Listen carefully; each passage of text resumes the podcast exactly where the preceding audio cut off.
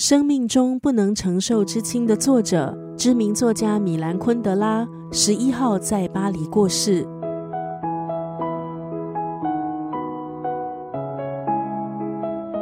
对一代文青而言，他的作品具有启蒙还有宗师的地位。米兰昆德拉在一九二九年出生于捷克，曾经参与一九六八年布拉格之春的改革运动。他的第一部作品《玩笑》就极力讽刺共产主义的集权统治，也让他的文字作品在一九八九年天鹅绒革命之前在捷克长期被禁。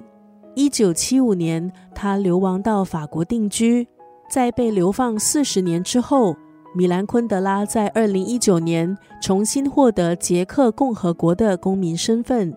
可是他曾经在受访的时候说自己是法国作家，作品应该归为法国文学。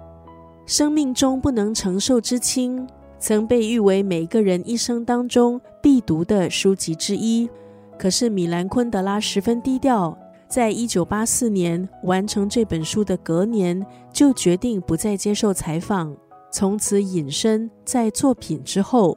今天在九六三作家语录就要分享他的代表作《不能承受的生命之轻》当中的这一段文字：人永远无法知道自己该要什么，因为人只能活一次，既不能拿它跟前世相比。也不能在来生加以纠正，因为不存在任何比较，一切都是马上经历，仅此一次，不能准备。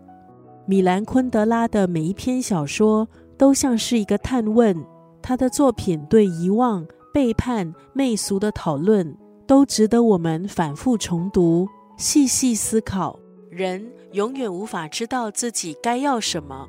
因为人只能活一次。既不能拿它跟前世相比，也不能在来生加以纠正，因为不存在任何比较，一切都是马上经历，仅此一次，不能准备。